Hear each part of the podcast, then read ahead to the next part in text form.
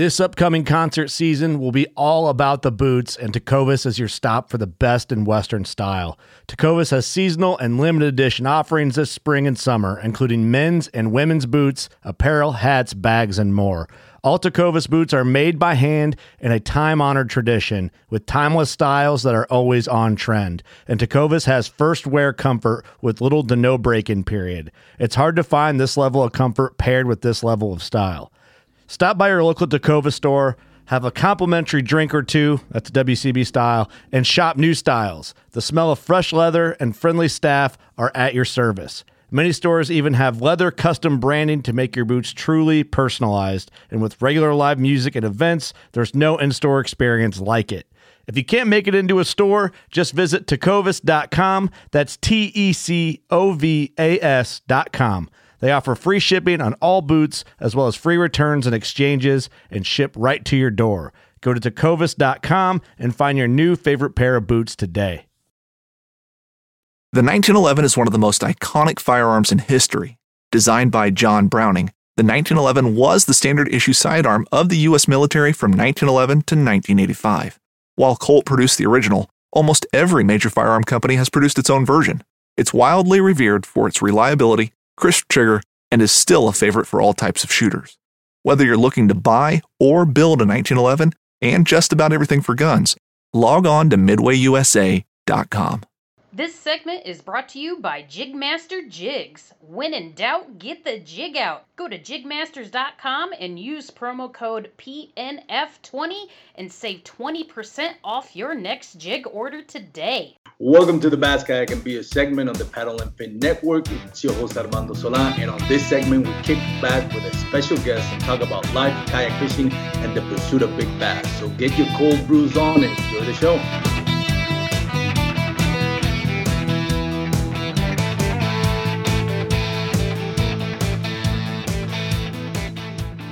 Welcome once again, ladies and gentlemen, to the Bass Kayak and Beer segment on the Paddle and Fin podcast, presented by Douglas Rods. Go to douglasoutdoors.com to check the full lineup of LRS rods, X Matrix rods, and also great uh, fly fishing rod, rods. I'm sorry, award-winning fly fishing rods, I should say. So with me today is a gentleman that not only has the utmost respect in the kayak fishing community for what he's done on the water, but also what he's done out of the water. I'm super honored to bring you today, Mr. Brad Case. Mr. Case, how are you doing today? Doing pretty good. Enjoy being here. Thank you. It's an honor, like I said, to have you on. Uh, last minute uh, cancellation, and uh, thank you to Dan. Shout out to Dan Perry for um, getting us in contact and having you on again. It's a I'm a long admirer of what you've done in the kayak fishing community, and like we talked about, you you also have a decorated uh, military service and also work as a fire firefighter. Uh, so you've served served both the community and the country, and obviously we we all have gratitude to what you've done. Um, and we were just talking on the pre-recording about a few of the experience you had in the outtakes that that you have that has brought to you in life. So we're going to talk a little bit about that. Uh, we're going to talk a little bit about how this year went for you as far as the kayak fishing tournament and what you got looking forward for next year. How's that? Sound good? Sounds great. Thank you. So, Mr. Brad, let's start with you. Let's uh, let's talk a little bit about how you you know what you do other than kayak fishing and how you eventually got into kayak fishing. Uh, well, I did 33 years military, Purple Heart on 04 Went several years before figured out broken back and all the other injuries from that. And we, as military, worked great together. But once we all started getting out, we started finding problems because our camaraderie was gone. We didn't mm-hmm. have anybody. So uh, I met Chad Hoover down at one of the Bassmasters in New Orleans. And my wife told me, she says, you know, y'all talk pretty good together. And she said, You need to get a kayak and get fishing like that. I used to use a little old 12 foot aluminum boat and fish that way by myself in the front. I said, Well, yeah, you're right. A kayak won't be much different. And I started out with a cheaper kayak. Some people say, Go ahead and start with the big one. Okay, well, I understand where people come from, not wanting to. So I started out with a uh, Pelican, Castaway, uh, 110, which was their pro model at the time period. But you better only set the hook from like 10 o'clock to 1 o'clock or 2 o'clock. If you tried anything else, you're probably going to flip your kayak. and so we, this is learning experience. And eventually got me to start upgrading with a win here and a win there on some tournaments. And I went to the wilderness side. And then from there, it just blossomed. And once I started, I realized that helped me. I wasn't, didn't have to worry about the camaraderie of my military friends much anymore, even though I helped a lot of fellow wounded veterans get them on the water throughout the years, and I still do, and fish with them. And whenever they get tired, we come in. It's just something I like doing. But my camaraderie is with all my kayakers, be it whether they're a wounded veteran or just a stable guy that's just come off a workforce one afternoon and he wants to go fishing. And just like the podcast here, all the fellow kayakers that are listening, just being with y'all, it makes a lot of difference. Well, I don't care whether I'm winning or not. I just enjoy fishing. So, and that helps out a lot. Definitely. And uh, we were just talking about that off air that, you know, we get so many of my guests have that military background and they always say one of the things that gravitated into the sport is that calming effect that has helped them get back to to a civilian life, which is again not always easy, being that you've um, seen and maybe lived through some horrors that we in the civilian life haven't had to live through, mostly because of the work that you do. Um, you also worked, uh, uh, as I understand it, right? You also work as a fireman or in the fire department. In my afternoons, I did volunteer, or once volunteer, I got off yeah. service during the day, it was volunteer on the fire departments two different fire departments, depending on where I lived. And it did pretty good. I enjoyed helping out. Sometimes it was like I get off military and all of a sudden receive a call and go make a phone a uh, firefighter call. Sometimes en route home, and even sometimes I've left depending on how the uh, day was going. If it if the was a bad call, most of the time the unit would know. Okay, and you know, it sometimes like some of them frown on it. Some said, "Oh no, that's just that's just you're doing you're doing a, the same duty, but here in the states." It's just kind of how we looked at it, and it just went from there. I just felt that that gave me the opportunity to help here in the states what I was trying to do overseas. Yeah, so.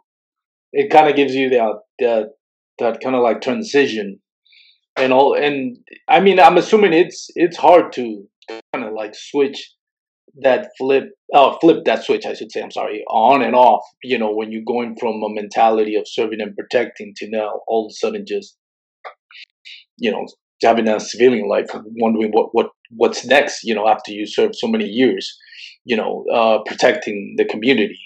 So that probably was i'm assuming a good transition for you going being a voluntary fireman and, and helping out. We've talked a little bit about how in in both in as as a fire as a volunteer fire fireman i'm sorry and uh, military service there's the times where you achieve what you wanted to and sometimes you have to deal with what could be perceived maybe as a failure um, or not being able to accomplish maybe what you would have wanted and how you dealt with it. How do you?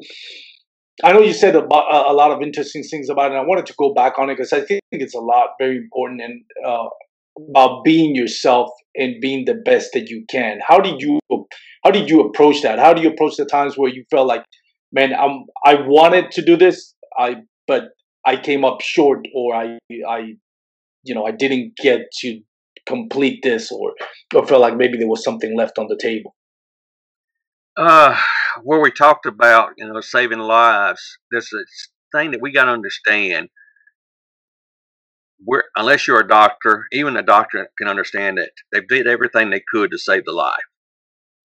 They and up to that point, they cannot fault themselves for doing the best they could. On the kayaking side, it's the same. Yeah, I, the best thing is like uh, any sports, and I, I I instruct shooting sports with kids and when one scores the best that they ever scored and still comes up short of the win, but you tell them they did the best. They said, but I didn't win. And you show them their score, and they're still like 10 points better than they ever did before. I said, that's all you got to achieve. Yes, you yeah. might not have won, but you placed better than what you did. And that's what we got to look at as ourselves. And it's like, I can say, I fished the Bassmasters uh, two weekends ago, or maybe it was last weekend. I, weekends go by so fast. yeah. And uh, yeah, it was the 21st. So yeah, that was, there's been a weekend be- right before Thanksgiving. And I didn't catch anything the day of the tournament, but I made a choice. I could have caught probably 60, 60 inches of smaller fish, but I figured at the time period, 60 inches was going to make it in the top 20 or top 30. Mm-hmm. Little did I know it would have been very good. So I went for bigger fish. Had several hits, but didn't make it. No, I didn't feel bad. I did what I wanted to do. I knew I've already qualified, so I was, as those saying, I was swinging for the uh, fence. Yeah. But uh, I was like uh, Casey uh, at the bat. I think I hit every, missed every uh, ball that came across the plate. But that's just how it goes sometimes, you know. One time you're going to hit that home run. It might not be a grand slam. It might get you uh, that one point, but another time it might be a grand slam. You just never know. Yeah. But you got to understand that I did my best. Uh, it didn't place me in the money, money or in the numbers, but okay, I was satisfied. But I see people that get so discouraged on the days they don't do good, and then they get so from that discouraged, they just become so negative about it, not realizing maybe they did do their best. Maybe the fish wasn't cooperating that day. Mm-hmm. I mean, there's always different things that bring it down. Maybe I didn't use the right bait, but it's the best part about it is it's all learning. We yeah. all get to learn from it. So the takeaway is knowing that you did what you could do, you learn from it. So maybe next time I do a little bit better and to go from there. Or like me, decide to not go for the small fish and go for the big fish. And well, my big fish decided to throw me a fin every now and then and wave and just stay in the water and not hit the baits right but I still enjoy it and get yeah. out there. Midway USA brand product designers have one straightforward goal develop high quality, technically sound products and deliver them to customers at reasonable prices.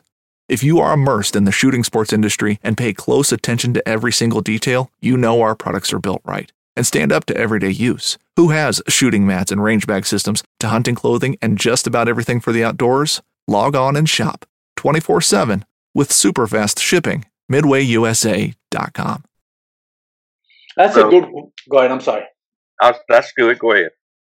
No, that I was going to say that that's a good point. I think, especially when you look at the tournament, um, there's a game within the game, right? There's a game where you try to stay consistent and you know try to get to the angler of the year and give you chance, you know, give you uh, yourself a chance to win.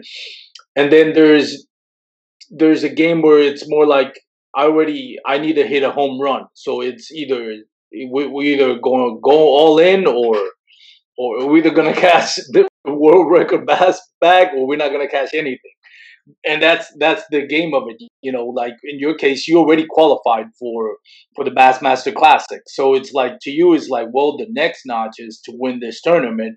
I already qualified, so my, I'm going for the fences here and like you said it's going to work sometimes and it's not going to work but that's something that i find interesting because it's not just catching a five bag and being the five you know the five biggest fish you know or, or winning the tournament. There's a game within the game. There's the tournaments that you want to win that you need to win for yourself for your own uh, um you know satisfaction or for what you're trying to achieve. Um and you're not going to win every single tournament out there not even Russ Snyder can win every single tournament out there. Not even Jody Queen. Not, no one that's going to win every single tournament. So there's that aspect of like now I just need to get enough to get me to the next tournament or keep me in the hunt for Angler of the Year. That's going to change your strategy where you're going. You know what baits you're going to choose and what techniques are you going to choose because obviously there's some techniques that are more susceptible to landing you a big fish, and then there's other techniques that are more susceptible to catching you more fish but it's not going to be maybe that that you know that bag, that five limit bag that's going to win you a tournament. So that's very interesting. Uh, I can say last year for the KBF side, I was uh placed ninth, tied ninth. I was one of the odd ones in the group. I never won a tournament last year on the trail side. I placed eighth, ninth, fourth, something like that. You know, went in the top ten, but staying consistent. And uh, it's just something I tell people: don't worry about that one slot, that first place. That's just one slot. But if yeah. you try to push yourself to be in that top ten, you got ten slots now that you can look forward.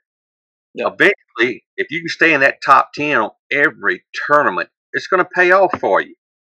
Being a top ten in an angular year, year after year after year, is great. Of course, right now I'm at 27th for KB, KBF this year, which I dropped a little bit. But still, I don't think that's a bad running out of everybody that participates. Uh, Bass, we did, they didn't do an angle of the year this year. They're looking at doing one next year. I, yeah. I did four of their tournaments out of the five. Uh, placed three of them. Last one, like I said, swung for the fence. But people got to understand it's not always the winning. Yep. It, it's the fun. It's getting out there. Even if one of your buddies comes down from a long distance and wants to fish, and you're fishing a tournament with him, you just hope he's catching something. You hope he's getting into them, and you hope they enjoy it. And I see that a lot too. And fishing with somebody else, fishing around them, pulling off so they can try to catch a fish, maybe. It makes a lot of difference. Or taking that kid, just don't fish a tournament one weekend because you promised the kid you're taking fishing. Yes, I, you know, and it, it, it hurt a little bit on the points, but to me, it didn't hurt in a sense because I got to see a 12 year or 16 year old, 50 at the time, 14, go out there and fish and catch, caught his personal best out of a kayak that day, and got pictures of him, and it made it made all the difference in the world. He was he was okay with kayak fishing, but now he's enjoying kayak fishing. But now that was 14, he's 16 and a half, and girls are coming up. the worst thing about it for the guys. And usually girls that want to fish all the way to they're about 18 to 20. And then it's up there like, okay, looking for that steady boyfriend. Yeah. But they always enjoy getting out there fishing. So I've had them both ways uh, the guys and the gals, how they want to fish and what they're wanting to do. But I learned one thing with kids, and even with my wounded veterans. When I tell them, I says, when you get tired, tell me. Because I can fish from daylight to dark and keep going because it just I don't think nothing about it. There's always that I look at it like this. There's going to be one that bites. So if you're ready to go, you tell me and give me about five to ten minutes. And they said, why five to ten? I said, I might be working one. I might be looking at one, following my bait and planing. If I'm not, I'll reel it right up. We'll go over, load up, and go get a bite to eat. Never over push your kids as a father to kids or somebody else that you take out fishing. That will ruin them real quick. Yeah. When they get ready to go, you load up, you go and just say, How how great did you have? They just said, No, we're just let's work it out next time. Never go past what they get tired of doing. And I was bad as an early on a when I early was early doing that with my son, he'd get tired. I'd let him go over there on the bank place so I could keep fishing. When the next couple of times he didn't want to go, then I got him going again. So it made that much difference later on. And I started understanding that, you know, don't push him, don't push him. Doesn't matter which the boy or the girl. When they get tired, call it for the day, enjoy it, go get something to eat, snack on, and go back to the house, talk about what they did right. Don't worry about what they did wrong unless they hooked you in the back of the your back. hook. Yeah. So, there's make sure your kid is always walking in front of you. Yeah. That was a I learned too. So, but it's it's uh, just how to look at it on life. You don't have to be the top. You don't have to be the grandmaster at all. You just got to be down there where you're enjoying it, where you're in the top ten or the lower ten. Doesn't matter to me. I'm gonna fish and enjoy it. I'm gonna do my best. So there's some days It's the other tournament I fished before that. I was 11:15 before I caught my first bass that Saturday, and by 11:30, I already had five fish and lost two. Hmm. that much difference on how things can change for you. So I'd already been fishing since six o'clock that morning up to that time period, and only had one little hit. And then all of a sudden, this everything changed. And within the next two hours, I caught 16 bass and lost three. Wow. So that that's just well, I take that back. 19 bass and lost three. Wow. So that just makes that much difference on what can happen to you throughout a day. And I've seen people quit it. The tournament ends at two, and they're starting getting ready to load up at one. And I said, I'm not coming off the water till or headed to the ramp, ramp till two, because yeah. 15 minutes can make a difference. I've seen, I know Russ, I've seen Jody, I've seen almost everybody right there at that last minute catch two or three fish, or they already got that top five fish, and all of a sudden, bam, they get their kicker that brings them all the way up. Yeah. And it makes a difference. It makes a difference. You might not have been first, but it might have put you in second from being 10th place to second. Don't quit till the time that clock hits that time. And you reel that line up and you say, Well, I did the best I could today. There's always tomorrow the next day. And then you go from there. Yeah, that's a good point. I've actually experienced that um, this year where I was like, well, I'm I'm, I'm skunking here, so it's uh, like 15 minutes before lines out. Might as well swing for the fences. Maybe I'll get the big bass. It'll cover at least the cost of the entry fee. And it just so happened that I did. Uh, I think it was like 20, 20 and a half big bass of the day. Same that same mentality is like, well, I'm not gonna catch five fish in 15 minutes. Chances are I'm not gonna catch five fish in 15 minutes. So, but if I can have one big fish that gives me big bass, then you know at least I go home with the tournament fee covered and maybe a little bit more in the pocket. So, and it worked out. It worked out just like that way. Now, the plan A was catch big five fish and win the tournament, but you know can't complain with uh, plan B. And it, it's crazy because I I go out in the water and to me, I talk to guys says like, well, the good thing about kayak is like you know you can just load up the kayak, drive to the lake, and spend two hours, and then come back. And I was like, I cannot see myself spending just two hours on a lake. Like, there's no way I can spend just two hours on a lake. I'll spend eight to ten hours on the lake, and when I'm looking at my watch, I'm like, what is this ten hours? Like to me, those ten hours went like ten minutes. I'm not joking. It's like, how did I, how can I spend eight hours at work and feel like I've worked 16 hours, but I can spend 10 hours at a lake and feel like I only spent two hours. it's, it's just how, how, I guess how we all wired, you know, when you're enjoying, when you're having fun, even if you're not fishing, I would say when you're not, when you're not catching fish, it goes even faster because now you're like, crap, it's already time to go and I didn't catch any fish. So yeah, it makes it does make a lot of difference on that. That not that time period is not to quit early. Never yeah. never give up. Uh, because the bite, you never know if the thing is, did I find a fish? Did I change to the right bait? Or did the fish just start hitting? Those are three questions that we honestly will never know. Mm-hmm. Because you can assume you found them, but maybe they just maybe you just started using the right color bait or moving it just right. Yeah. So you always wonder which way which way it is. I have been at times that I have come up on bass, see them laying down in the water, and they won't hit nothing, knowing that they're going to start about eleven o'clock, uh, and pull off and wait and tell the guy, I says, all right, it's almost 11.15. They ought to start moving. And he says, well, I just saw one to swim under my kayak going to the bank. I says, all right, another five minutes, they'll be ready.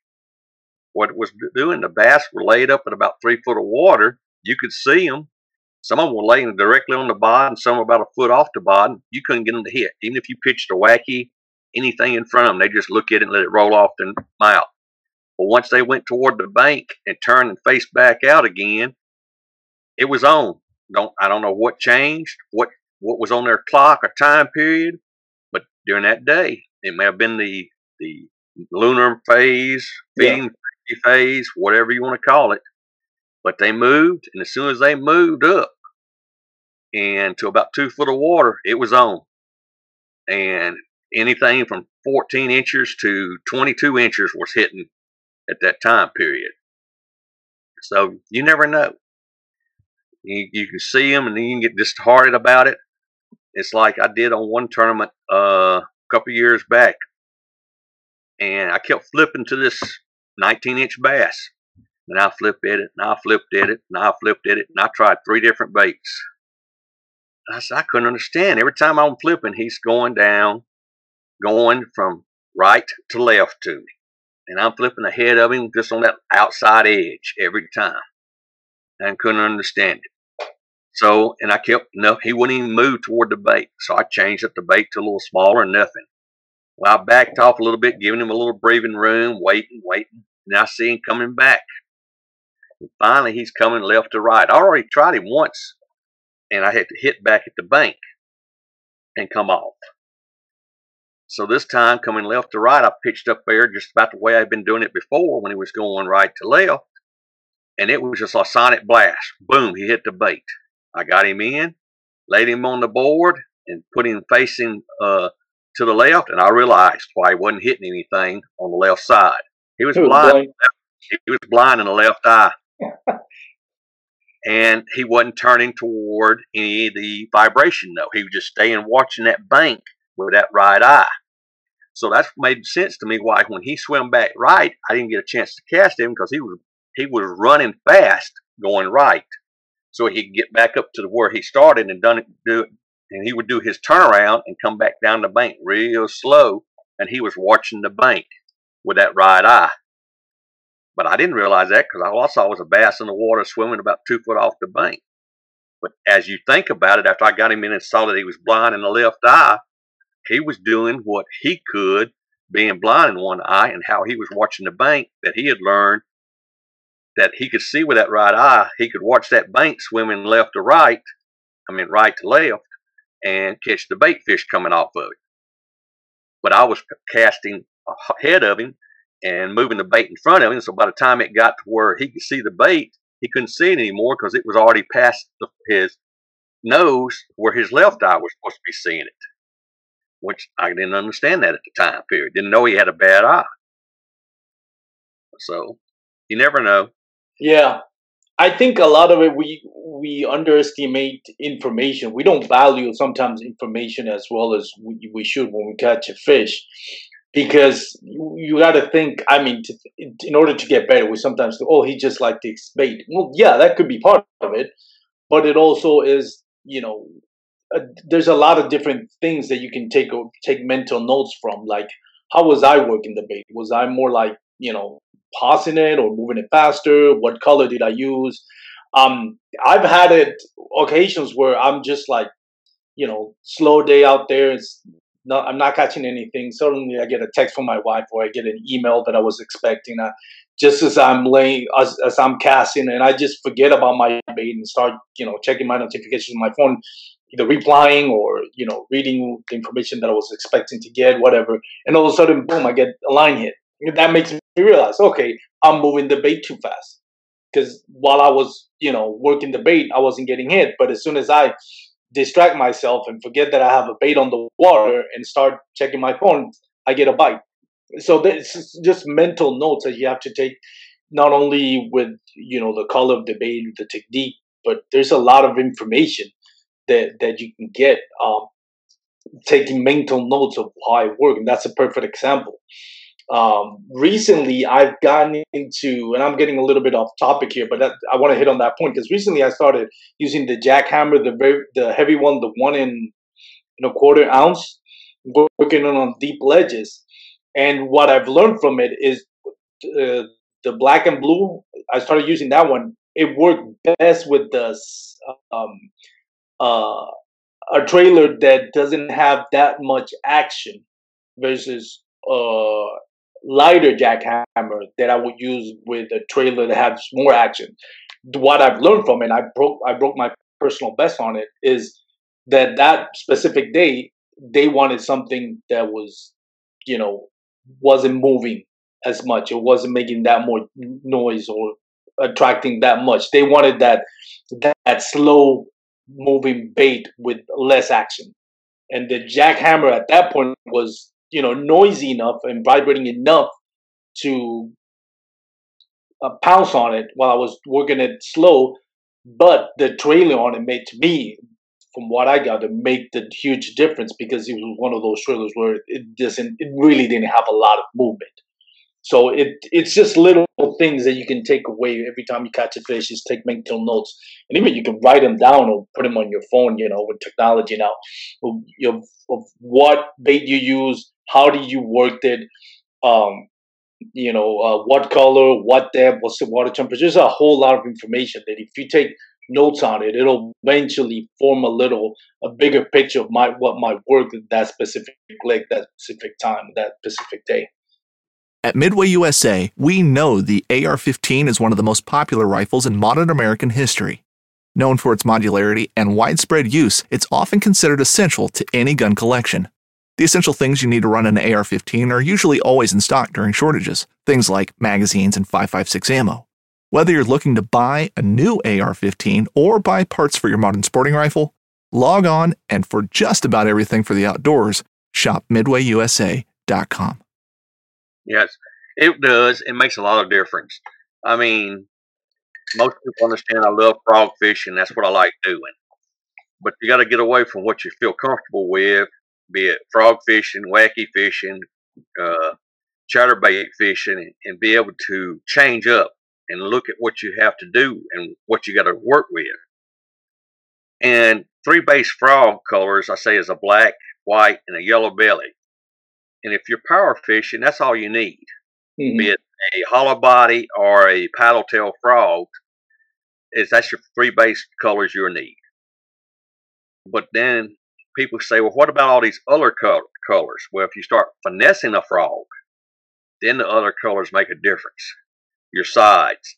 And you think a bass won't necessarily see the top, but somehow or another they may catch a glimpse of that top, or it's how it could be how the sun reflects off the top. Mm-hmm. But that side. And I've had them come up and just ready, or just ball right up to the frog, or even another top water bait, and you think they're fishing to hit, and all of a sudden just stop, and they just look at it, and then all, and I've seen them just turn and swim away. And you try to get them to hit it as power fishing, they won't touch it. But you were doing it real hard, real aggressive, so they come charging up to take it, and then they look at it and say, "Oh, that's not that's not what I thought it was," and they'll turn mm-hmm. away and swim away. So sometimes the color does make a difference. Yeah. Could be that they were counting the stripes on it instead of three stripes, they were looking for a four stripe frog. I'm more like, well, maybe that was it. Maybe it was 15 polka dots and th- still three. what was in their mind, but they, they know enough to say, uh, that's not the one I was wanting. No, not that's not what I had flavor for today. And it could have been that they were just a just a huge change. Just the uh, they were wanting a yellow instead of a gold, and they yeah. could see that, and they're that close together. Or a white with a yellow stripe down the side. Just you never know. It's just like using a. Some people use a chatterbait and they have one that's all white, and then all of a sudden they stop hitting them, but his buddy's over there catching the mess out of them with a white one because it's got a blue stripe or a gray back. Yeah, real subtle, but still it was enough that the other they, they kept hitting it, but they wouldn't hit the other one now. And yeah. it's like the blue back, blue and black, or or blue and purple. You know, fishing them deep. People say they don't see, but why will they hit one and not the other? Yeah, There's enough difference there that they're seeing it. But a story I like saying, and I've told a lot of people about about it. When I was fishing a 12 foot aluminum boat before I started the kayak, I have had a pit fishing partner in the back. We're fishing the old slough, same waters, always like fishing the backwaters. We both had black buzz baits on, and probably identical buzz baits. And I'd already caught like four or five bass, averaging about two pounds apiece. I was having a ball. And we probably hadn't even gone 10 feet. And he was trying so hard to catch one. He hadn't caught one yet. And he backlashes. Well, I take my rod and hand it to him and I take his and I work his backlash out. So now he starts casting with my rod, my bait, my line. I finish about two or three minutes. I get his backlash out, oh. pitch it out there, reel it up, get it all tight, straight, ready for him to go. No hits, no nothing. I said, well, maybe I caught only four fish here or five fish, whatever I caught here. I hand his rod back to him, grab my rod, my first cast, right where he'd been casting, the whole time, reel it up, bam, a three pounder on. Nothing on the next cast, another one, next cast, a pound and a half. He said it was time to go to the house. Hit that same spot for two to three minutes. How many casts can you make in two or three minutes? A lot. Yeah. Considering you only casting maybe 20 yards out because of the trees. But he could not using my rod, my bait, my line, everything exact. But there was something we were doing different. Either the, the, the turn of the reel, either the jerk or the level I was holding my rod that was all something that changes up how the bait runs. And he was not getting the hits, but I was getting the hits. So that's just a thing to look at. You don't know if it's it. So you can't say it was the speed of the reel as for the reel itself, but it could have been the speed of the reel due to how I was making my yeah. turn handle. So, and I fish right next to somebody in the same boat, jigging for crappie, and they're constantly pulling them in. And I'm up there with the exact same setup, same color, everything. And I'm doing the same thing, same depth. And every now and then I catch a white bass. A white bass, like, come on, can, can I not catch a crappie? And he's and I'm like, I look at him like, I don't understand it. And he's, we don't. I mean, you never know. Maybe those saying I'm not holding my mouth right or the pucker factor wasn't right or we just don't know. It's just but you got to, like you said, look for that little minute detail that it's going to be to change up the. I know several guys that take the paddle tail on their uh, chatterbaits that cut the paddle off. Mm-hmm. Doesn't give that extra vibration, but it gives it more it, as the chatter chatterbait moves.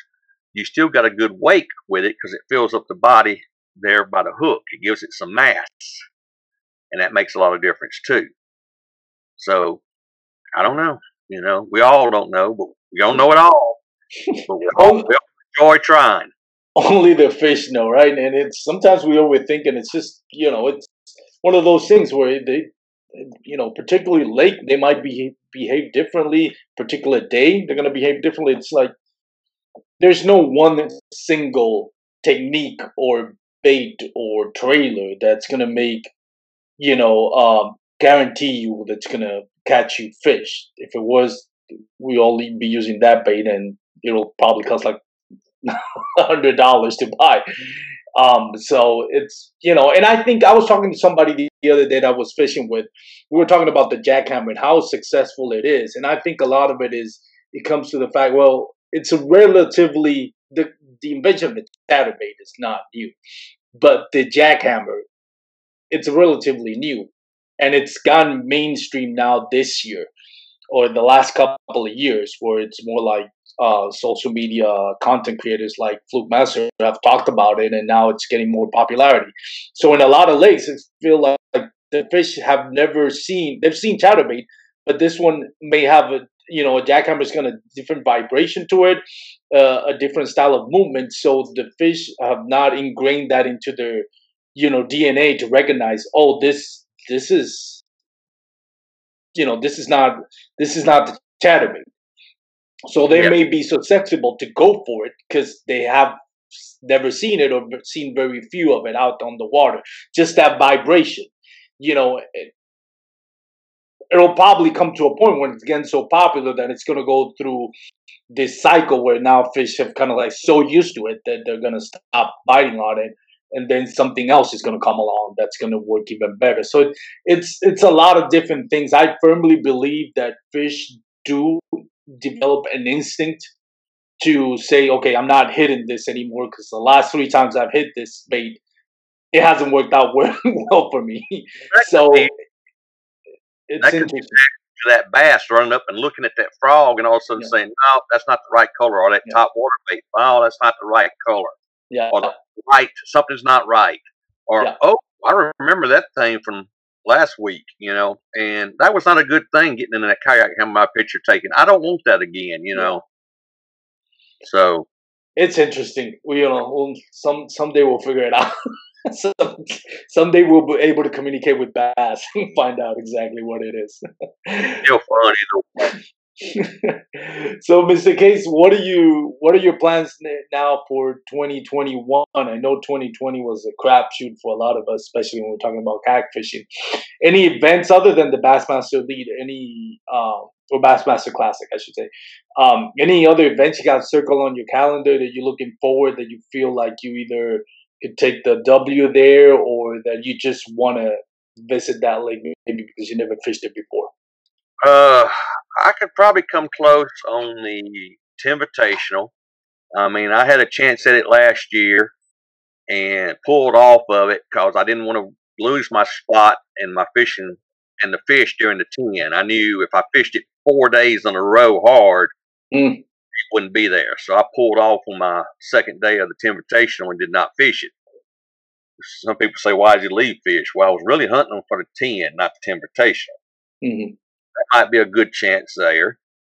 Uh, we got, uh, of course, in the fall, Caddo coming up for the national championship. That's a good yeah. lake. I yeah. got, I've understood it better now and I've had bad days on it, just like any other lake. But I think that's going to be a good time for me back in the fall there. So there's at least four, maybe I say four to be three weekends, maybe four weekends with the KBL. I know uh, the classic is on Lake uh, Lewiston or Lewisville. They're just at Fort Worth. Oh, is it Lewisville? I thought it was Toa Toa. I, I can never pronounce it. I thought it was going to be Towakani or something like that. I oh, think it's Toa. Oh, it's Lake Lewisville. That's interesting. Oh yeah, that's a tough lake. Yeah, I'm I'm surprised in doing it Lewisville Lake. Well, I, I realized how all the Texas boys started saying, "Hmm, we did a tournament there and only caught one fish." I'm wondering, yeah, boy. but that's what they decided. So we'll just see if I can catch that one fish. Nobody else catches one. That's what I got to look at. Wow. But, uh, I got a local, a few local tournaments to fish, and that's what I try to do is fish with my local groups. Two, I got two in the state and one in Louisiana that I fish with. Or we're two in Louisiana, two in Mississippi. And I may not fish every one. I don't make, I don't worry about making a run for the angler of the year with them. It's just getting out, having some fun and some camaraderie with your uh, buddies that's fishing those groups.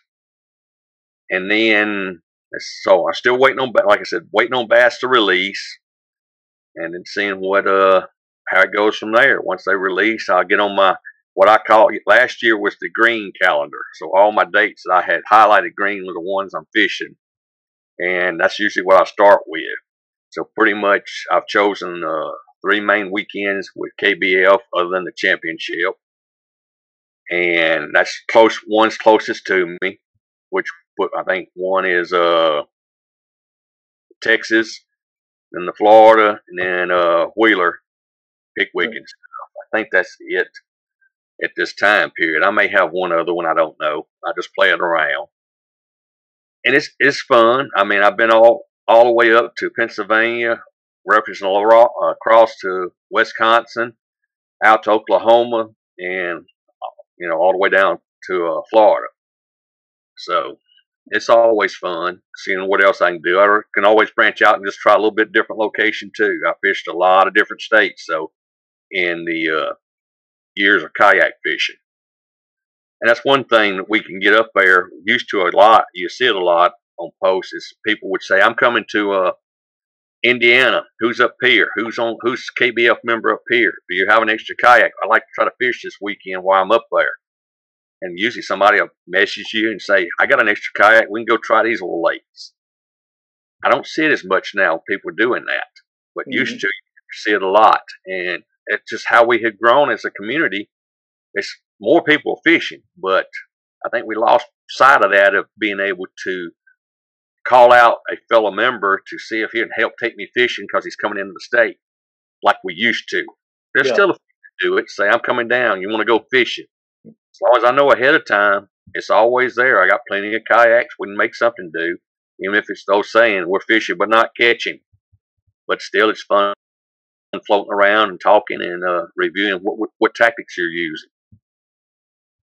Yeah, that's. I think a lot of it too is as the sport grows and money becomes more of a people think, oh, I, I can actually make money out of this. Whereas what used to be just for fun, even on tournaments, you know, you just going out there, maybe bragging rights, or just kind of measuring stick to see how you, you know, stack up to other anglers. You know, um, now I think with more money coming in, I think, and there's nothing wrong with that. I mean, uh, it's great that the sport has grown and it'll hopefully keep growing where more people can actually make a living out of it. And that's if that's what it is that's great. But obviously with money comes other agendas and you know i'm not here to judge anybody for what they for for what they're trying to achieve. But money changes everything. That's i mean that's all i got to say about it you know. It it it makes it makes a difference for whatever reason for better or worse you know. They they get more competition more uh, rivalries uh, we've seen it in the, uh, the you know glitter boat world. Um, and if the ports, the sport of kayak fishing keeps growing, we'll eventually see it if we haven't already in kayak fishing. And it is what it is. You know, it's it's important that each of us stay, you know, true to ourselves. You know, um, the sport can grow, uh, money can come in, but just stick to what the grassroots of kayak fishing is, and that's the camaraderie. Um, you know, going out there, enjoying nature, enjoying uh, relaxing time on the water um, without you know having to spend too much money uh, on gasoline, boat, insurance, and everything that comes and maintenance. So it's it's important that we all try to you know remember that remember the grassroots of the sport. Whether you're just looking to stay warm during a hunt or need maximum concealment, the clothing you wear can make or break a hunt. At MidwayUSA.com, we understand hunting clothing has come a long way with more meticulously crafted camo patterns, advanced scent control technologies, and weatherproof options to withstand the elements. Hunters have to wait until their favorite season, but shouldn't wait on gear, which is why Midway USA offers super fast shipping. When you're ready for your next system, log on to MidwayUSA.com however popular it gets out there. Um, last year you you took part uh, in the Five Live. Um, I hear rumors that Scott is bringing Five Live back and he's revamping it, and it's going to be bigger and better. Um, hopefully, it will. You know, Scott Butcher. We know he's he's uh, how do you call that? Uh, he he's going to go all in. You know. Uh, oh yeah. And he's not he's not gonna accept failure. He's not gonna he's gonna want to you know hit for the fences on this, and we're looking forward to Five Live. Do you plan on taking part in Five Live if you get the invite, or however he structures this year?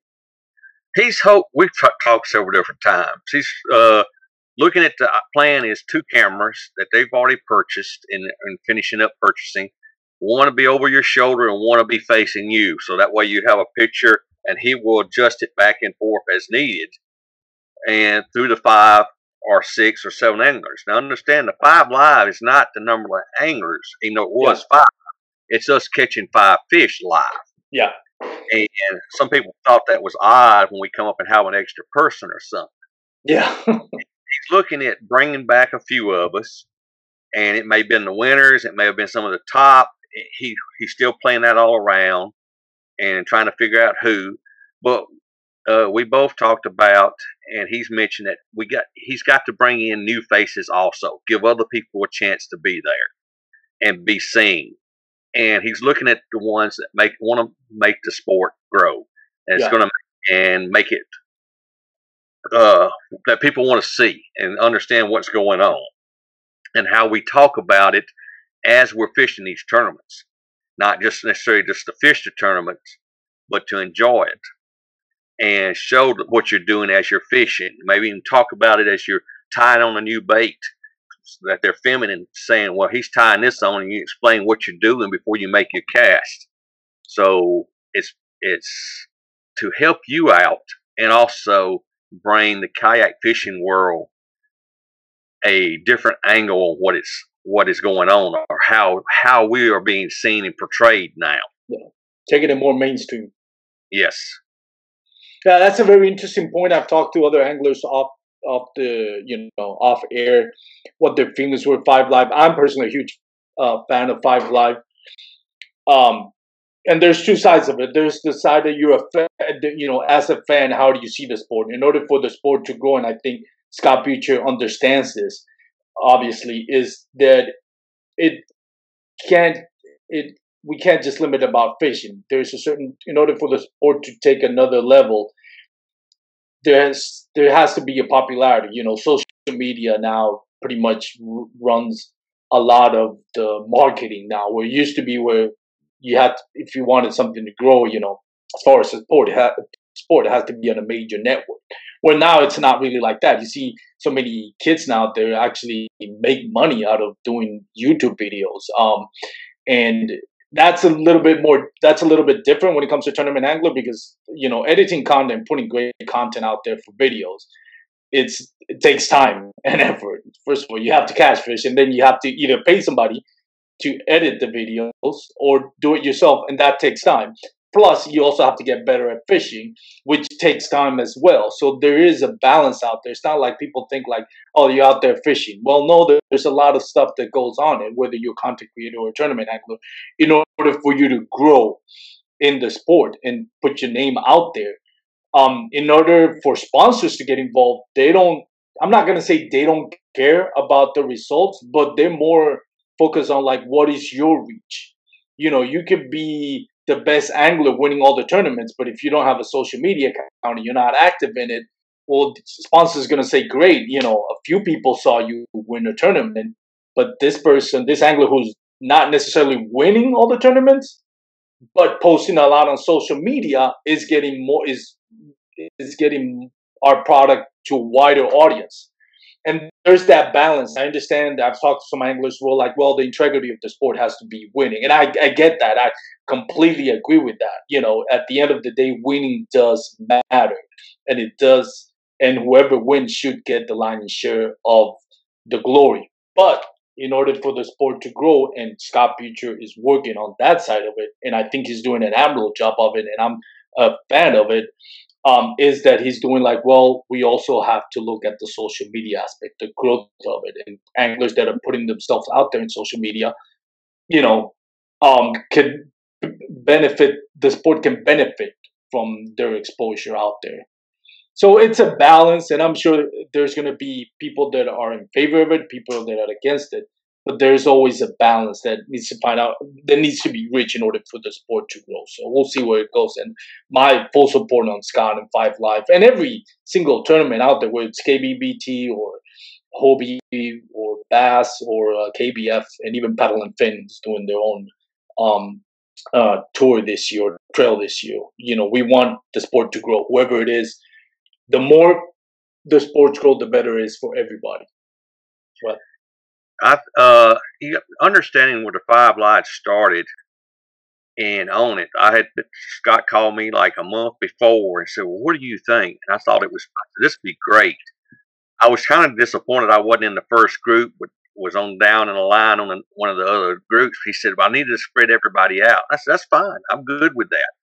But considering what he did for the first year to start, getting 25 people out there to go and to fish a tournament and how good it was to get us to fish that and catching five fish in a two hour period. That was amazing. That's, yeah, that's not as easy as it sounds. And it's like, and I can say, uh, but that was on a morning bite. It's like I was fishing against Jamie Dennison on that tournament. He didn't catch anything during that two hours.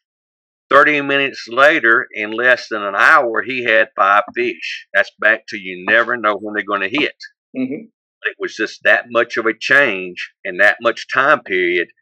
30 minutes or so later, he tore them up. So that's another thing Scott was looking at is maybe doing four hour periods, two in the morning, two in the afternoon. So you have a different bite period. Somebody may have a morning bite, somebody may have an afternoon bite that's things he's thinking about doing and trying to get more people active in it. So and and then with KBBT, it was funny. I fished their tournaments, and uh, I knew I didn't have the luxury of having. And that's another thing. Which let me back up just a second with Scott. Scott, we had to use our cell phones, so Yep. we couldn't necessarily choose the best lake that we liked. We Mhm. had to choose a lake that had cell service Yep. all the time, and that made a lot of difference too. Because there was Yep. other lakes that some of us could have gone to and probably got five fish and could have probably broke ninety to hundred inches, but we never would have had the cell service. He needed the cell service for us to be able to do the five live, and that was part of the reason how a lot of us choose our locations by having cell service that was not going to be intermittent or cut or none at non-existence at all. It had to be cell service 100%. And that was one thing looking at. And that's another thing he's having to look at for this next year as it comes up. And he's and that's all getting played into it. And the cost is coming up on it. Yeah. So considering it's just great. I mean, the people that fished it, they were all good fishermen. It wasn't Yes. there wasn't necessarily that I won one time, Jason Orr won one time. All the different people won at different times. It was yeah, it was different times. You could have swapped it all back around or do the same. I can be in the same five fishing the same time period uh this coming year, and I might not get to fish. You know, it could be uh Tim Perkins gets all the fish, or it could be Jamie gets all the fish. You just never know what's going to go on out of that group. It just it's always amazing on what how it goes, how it changes up.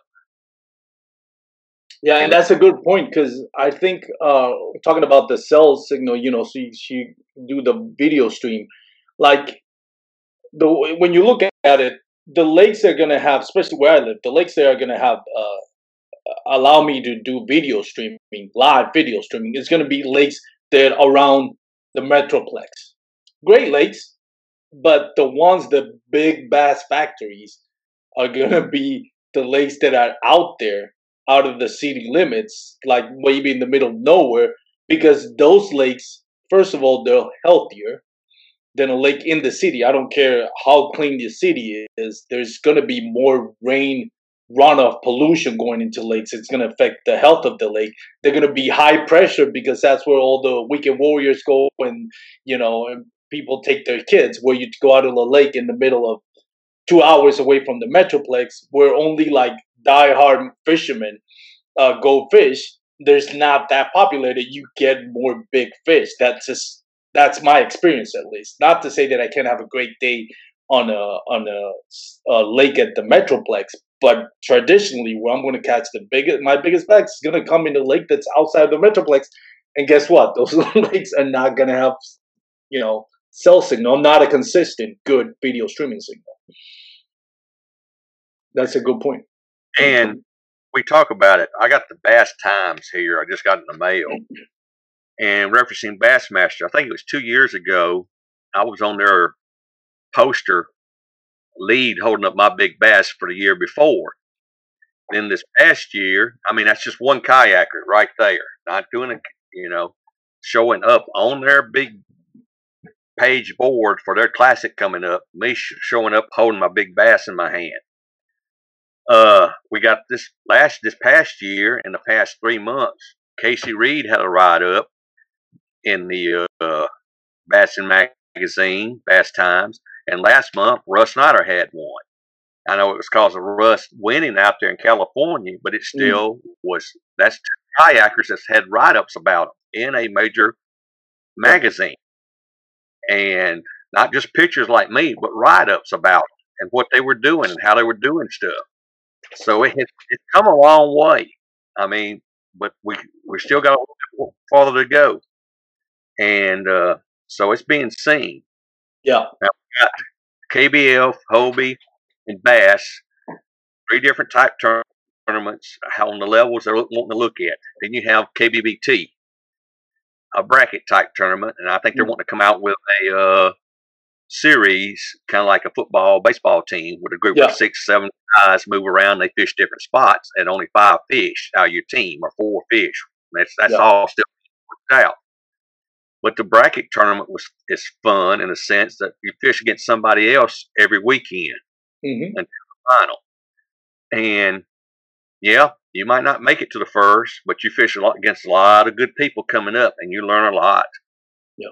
And you learn that sometimes it's best to go down there and fish in their own waters and fish against them there. No.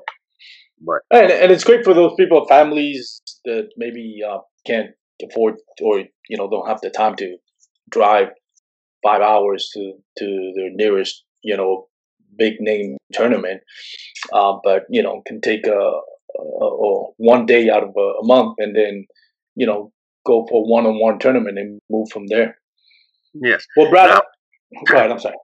I, I always tell people look for your local tournaments, fish Mhm. a couple to see if that's really what you want to do, or if you just want to kayak fish. If you Yeah. want to fish tournaments, try your locals and see how you do. It's twenty five to fifty dollars a weekend on what you do, and you enjoy it. If you don't, then okay, you know not to try to put the extra money in to start on the big side. Uh, KBF will still have the challenges next year. That's your month longs now again. So, and then you to choose out of that uh, 30 something days what day is best for you. If you're, and a lot of times we had people that work offshore that may not have but a weekend between those time periods. Now they may have two weeks to be able to fish. Yep. Or people that work weekends and didn't have a weekend off. They only get one weekend a month to uh, fish because that's their rotation, and it always fall on an off weekend. Now they got that chance again. 30 days, they can see what they can do. Or they find that one tournament to fish. If you can't find anybody, do what we always used to do. Friday night, get five or six guys to go with you, y'all just throw five dollars in the pot, winner take all. Or you get out there and you fish, and winner goes by the uh, evening meal after you get through fishing. You know, something like Yeah. that. Fun, bragging white rights amongst your buddies. That's all it takes, a little bit, just to get started and all. So don't think you can't you can't fish because you're in a Pelican Castaway 110 Yeah. or something of that sort. It starts somewhere, even if it's an inflatable kayak. And I've seen a few out there. Yeah. I just I just couldn't do that. Not the way I set the hook. So I figured that'll be the first thing that blows. Over the lake, and all of a sudden realize that my life jacket better be blowing up while this one's deflating right here. yeah. You don't want to find out the hard way. No. I have hit the side of my kayak with my bait so hard at times. I've even had it stick into the side of the kayak. yeah, I've seen that, that happen a couple of times. Or Right. fly right back at you and duck at the last millisecond to avoid having to go to a doctor for surgery. Safety, we talked about that and all that. I want to reiterate one thing I hadn't done before on safety. It's not getting back in the kayak. We've all talked about that at times. It's uh glasses, sunglasses. Yeah. You think about, as we just mentioned, a hook flying by you, and you got glasses on, it hits you in the face. Well, maybe you get the hook in your eye, or you won't get the hook in your eye because you got glasses on. Well, that's that's not what I'm wanting to get toward. It's the mist from your reels when you make a cast. Most people during the day is fine because we put sunglasses on, and we see that mist coming into us. But in the early mornings, you make a cast, and that mist to get into your eye if you start thinking about it, that's bacteria now getting into your eye from a mist. So it's even best if you had some sort of clear glasses on. Yep. Watch that mist. I found out, and a couple of my other buddies have found out, we have eye infections after a tournament within a day or two, and then we realize as that mist is hitting us because we don't have sunglasses on, and we started narrowing it down to why do I have an eye infection? And it turns out that water misting coming off that reel and it sprays into your face and into your eyes. And the next thing you know, you have something like pink eye or something else in the eye. Yeah. So, guys, just take that in consideration for safety. I mean, it still helps from that hook flying back at you, but it's just something about the mist from the reel getting infecting your eye for your eyesight. You won't be able to fish for three or four days, or even worse, you may end up losing the eye because you got really something bad. Yeah, Yeah, that's a good point. That's uh, that's a very good point. Also, when you catch fish, sometimes you like next thing you know, you're scratching your eye because, and then you realize that's one thing. I always have like a little antibacterial bottle every time I catch a fish or something. I try to like wipe my hands out of it, clean them. Um, before because you never know. And Then you all of a sudden you're scratching your nose, or scratching your eyes, and there you go, you got an infection because of it. So, or you start eating your lunch, you know, dipping into your Fritos or your Doritos with all this fish slime on you, and you forget. I just I was thinking about that. I mean, I'll reach into the pond and wash my hands, reach grab my sandwich afterwards. I'm not yeah. bad about that. But uh, I do remember one time catching a gar and taking my towel and wrapping it around the gar so I could get the hook out of its mouth. And later on, I later on that day, our sweat was just boiling down on my face so bad, and I reached for that towel and I started to wipe my face. Oh man! My face. then I realized, oh, that's where all that slime went. yeah. So I had to find another towel, but because I had enough gar slime on my face to uh, to coat another gar with no problem. so if you ever do use it to hold a fish, make sure you don't put it back and use it the same way you intended to use it from the start. Right? Definitely. You forget about it at times. So, well, Mr. Case, thank you so much uh, for taking time of more than an hour here uh, talking to you. So I appreciate you taking the time uh, to be on on my podcast. It's an honor to have you um, on my podcast. I'm a huge admirer of, of what you do in the kayak fishing in, uh, uh, tournament scene and for the uh, community. So can't thank you enough all that you do and you know elevating our sport to the next level.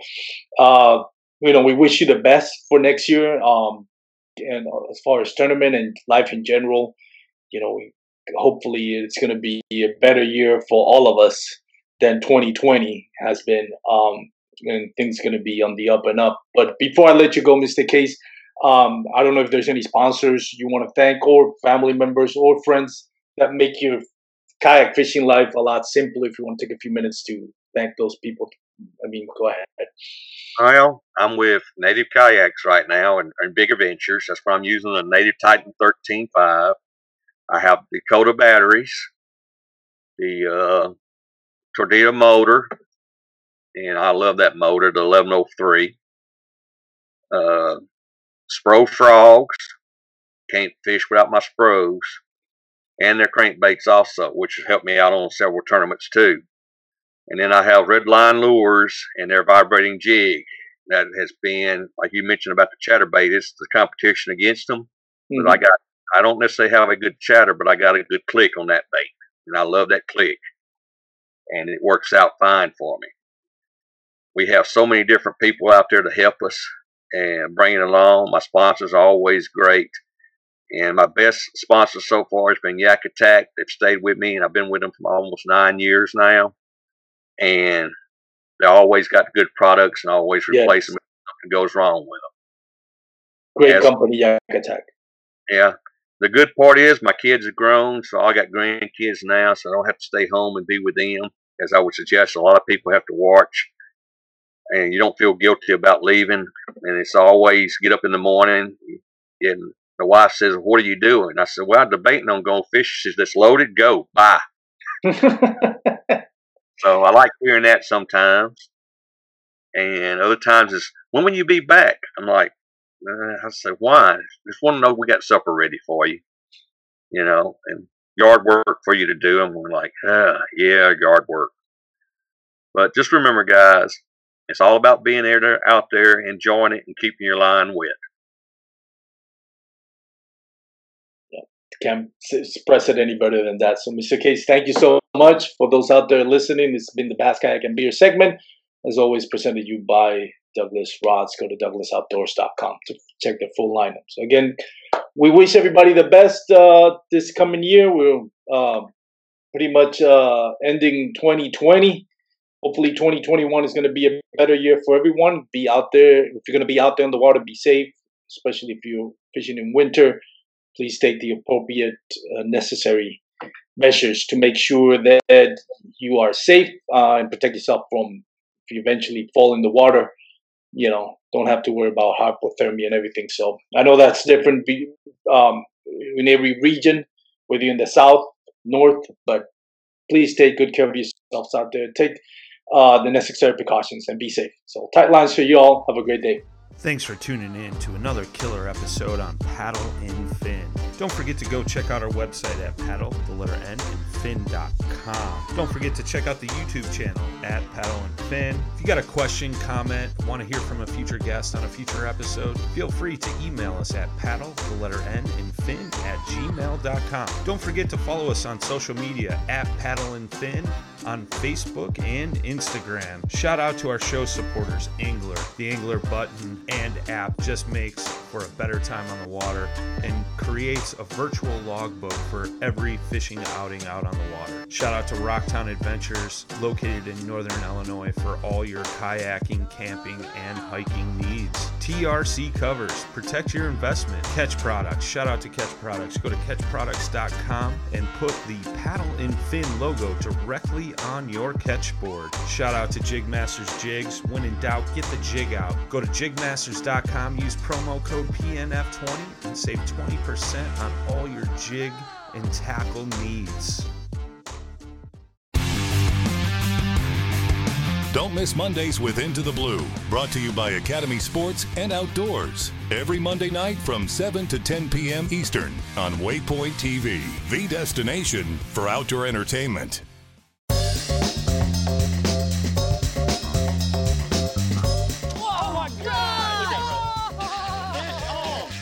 Once in a while, it's fun to go like just full blown redneck on these fish. This is like high tech cane pole fishing right here. From the white sandy beaches to the crystal blue waters, enjoy the best fishing Panama City Beach has to offer during Chasing the Sun. Sundays at 9:30 a.m. Eastern on Waypoint TV, the destination for outdoor entertainment.